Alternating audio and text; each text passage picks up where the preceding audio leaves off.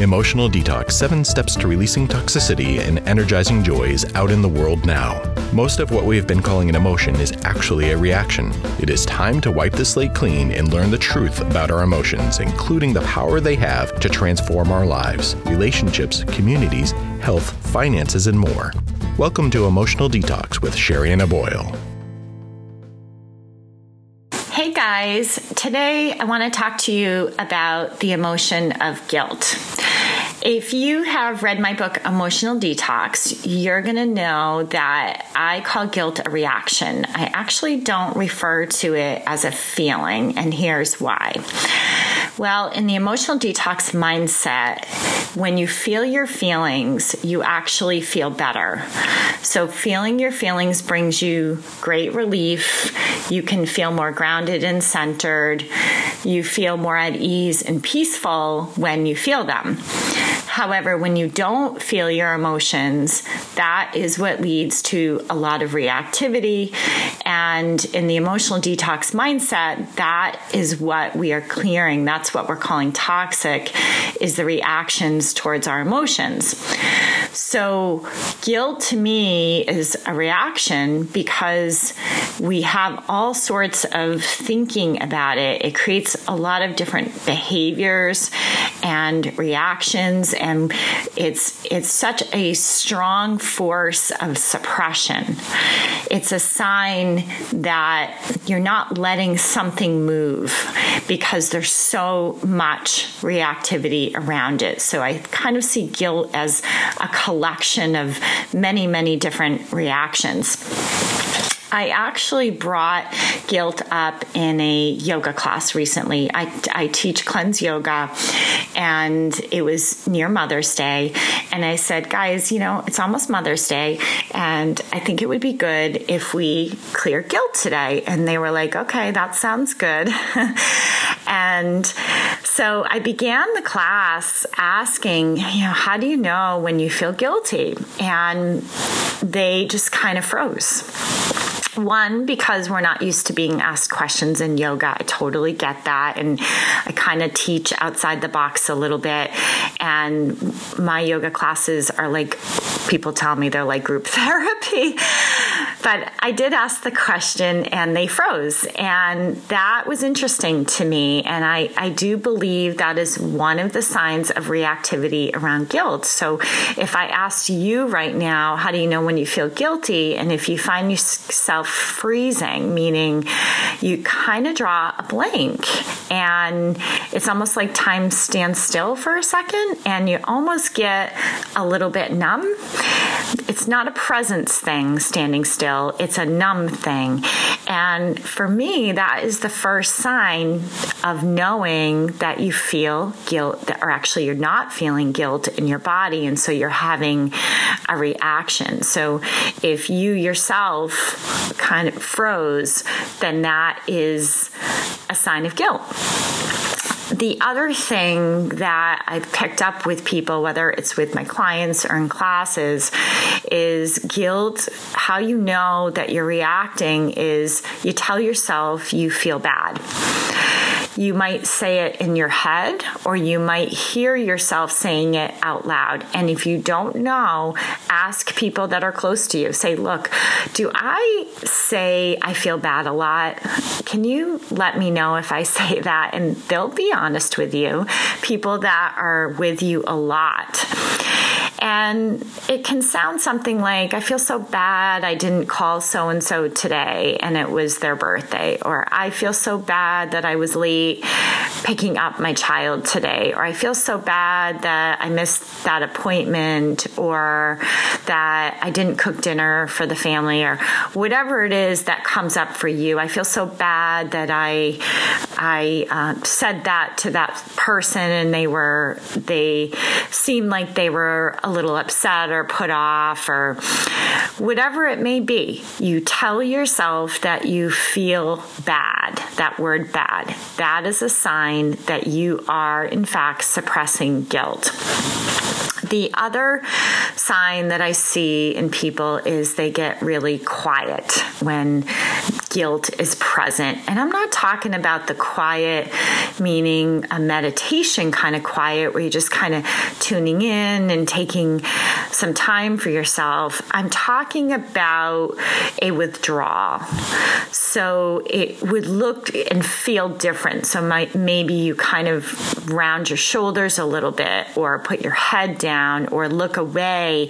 And you can see this a lot in in young people. I see it when students are in my class and my when I teach psychology and I bring up certain topics or maybe I'm asking students whether they are preparing for an assignment or if they did something and they might feel guilty because I can see them look away and kind of distract and not no longer make eye contact and withdraw by uh, doing other things, just not being present. And I know that is a sign of guilt. It's not that they don't care. Guilt is showing up in their body because they feel that they are disappointing me in some way. And it's really not about me, it's about something else that's buried within them. But I know from working with my students over the years that I can tell when they have sort of that letdown kind of feeling show up like somehow they're they're not meeting standards or I'm not going to approve of them the way that they had hoped kind of thing. Now, when I was teaching the yoga class, someone actually brought up this one. I hadn't thought of this one before, but they mentioned that they know they feel guilty because they hear other people's voices in their head, which is kind of interesting. And what they what they meant by that was they hear like what everybody else wants. They hear what they should be doing or where where people want them to go or how they want them to be in the world what they want them to think and feel kind of thing. So I'm going to offer that example because that that actually came from one of the members in my my yoga class and a lot of people were nodding their heads about that one and that's not the way I have experienced it, but I do want to bring that out that other people experience guilt by just hearing this chatter in their brain. Another way that you know you feel guilty is if you find you are telling people that you are fine. and so, an example being, uh, again, I'm, I'm going to use the yoga class to make this point. So, I was working them pretty hard. I run um, of a moderate level of class. And so, I'm having them do push ups and sit ups and all sorts of things integrated. And I can tell that one of my students is feeling a bit fatigued by the practice. And she was new to the class. She actually just met me for the first time. And I checked in with her during class and I said, Do you want a glass of water? Because we have water right in the hallway. And people, it's very common for people to leave class, go grab some water, come back in kind of thing. And I encouraged them to do that. And she said, No, I'm fine. And I thought that was really interesting. And I, I ended up going in the hallway and grabbing a, a glass of water and putting it down on her mat and saying, Look, this is the way guilt shows up, folks right? We say we're fine and we absolutely disregard checking in with ourselves. Now, her brain told me she was fine and she probably was fine, but her body, I could tell, needed water. And so this these are some of the behaviors around guilt. It's like we just don't check in with ourselves. We it's all about everybody else. It's all about sort of maintaining and and not allowing yourself to take a second, right? This is what it looks like when you go around in the world with guilt suppressed in the body. This is how you behave. You behave by disregarding your own needs, and that is a guilt thing. Now, I've also heard people say when I bring up this topic, they they feel they challenge me a little bit. And they say, you know, I think guilt isn't such a bad thing because it, without guilt, we wouldn't know right from wrong, right? And they might have been raised in a way where they felt like guilt was sort of a moral compass. And I'm not in agreement with that, although I can certainly appreciate that viewpoint. I actually find it to be the opposite with pe- people. I find the more you suppress and repress guilt in your body, the less you are, um, the, the chances are you might get clouded in your moral compass. So, what I have found in working with people is that suppressed guilt can often lead to behaviors such as addiction. I've seen that a lot. And the, remember, addiction could be anything. It can be addiction to food. It can be shopping. It can be pornography. It can be. Uh, it could be just addiction to to uh, video games, our phones, all sorts of things. So, so I have found the opposite, and that's how I challenge that. I call it dishonorable behaviors. I also have found that repressed or suppressed guilt can lead to adultery, it can lead to lying, people lying about things, not being completely honest. And the, the challenge is they might really believe their lies because when you suppress this emotion and you don't let it surface and circulate, it just what I call it, it creates a low vibrational mentality, meaning you can only see things through a certain lens. You you don't get to see a wider, higher viewpoint, and so people might actually believe that these behaviors are okay and just somehow justified. So now I want to make sure that I give you guys some tips on how to handle guilt. And the number one thing that I will always, always encourage you to do first is to cleanse. And whenever you hear me refer to the cleanse method, it's the seven steps that are featured in my book, Emotional Detox. And the reason I bring that up is it is the seven steps for feeling rather than reacting to your emotions. And it's going to be pretty difficult to, to for you to implement the other suggestions that I'm going to offer in just a moment if you are in a state of reactivity. So I will always, always say that is my absolute motto that we cleanse first and then we act next. Because if we don't, the action piece is going to be a reaction. And then we're just going to revisit and retrain our brain and bodies to do the same thing, even though it might in the moment look a little bit different and sound a little different on an energetic level. It's going to be the same pattern. So I always say you have to cleanse first. Once you've cleansed and the method, once you have it down, takes about maybe five, six minutes. At least that's what some of my clients tell me.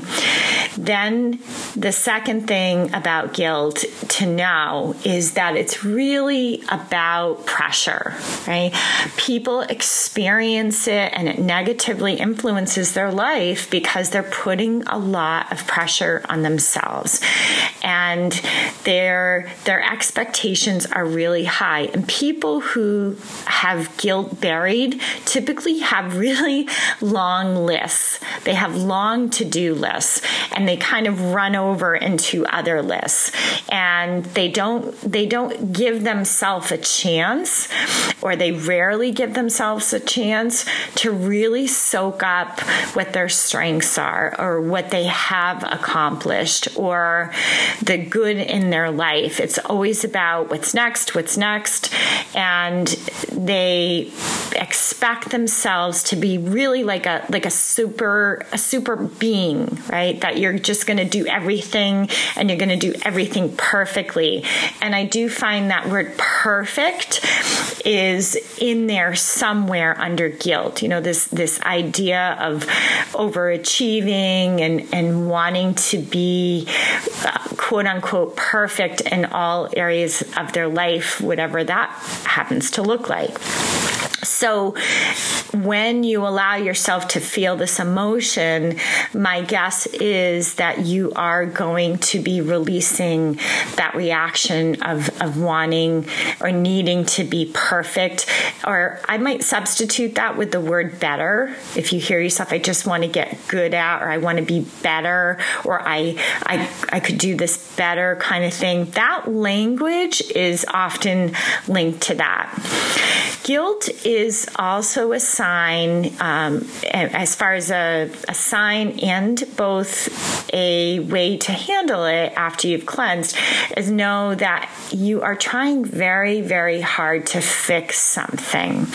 And once you cleanse, you're going to release that. The fixing thing is contributing to the suppression and repression of guilt. So, this is something that you're going to want to pay attention to. And the fix thing can look a lot about accommodating, like what can I do for everybody else kind of thing. How can I make everybody else happy? How can I make this situation better? What do I need to do differently? And that can lead to a lot of frustration because sometimes there really is that it's really not your job. It's about somebody else stepping up to the plea and taking responsibility for something. And when you take all of that on, you are pushing down the guilt that is that already existed in your body. And it really really wants to come up and to heal and to transform so that you can reach your highest potential.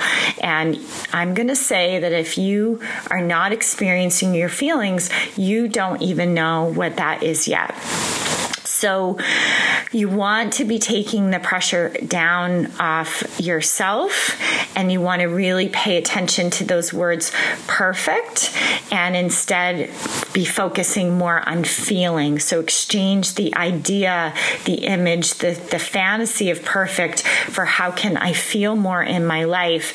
And then really watch when you go in to fix something. And that means you're you're actually going into suppression. So I want you to take a step back from that behavior and and start to convert that into okay, how can I be in this situation rather than what can I do? Shift it to what can I be and feel in this moment. So I hope that supported you today. I want to make sure that we end our time today with a breath. And so we're going to inhale now together. And when the emotional detox way, we always inhale through the nose and you always exhale through the nose. And that's really the main thing inhaling through the nose and exhaling through the nose. And as you exhale, you pull that navel to the spine. So your navel goes in on exhale, and your navel extends on exhale as if you're blowing up a balloon. So, everybody, take another deep breath with me here, inhaling and exhaling. Awesome. Thank you for joining me today. Have a great day, everyone. Thank you for listening. To learn more about the Emotional Detox live group coaching sessions and all of Sherianna's books, go to sheriannaboyle.com.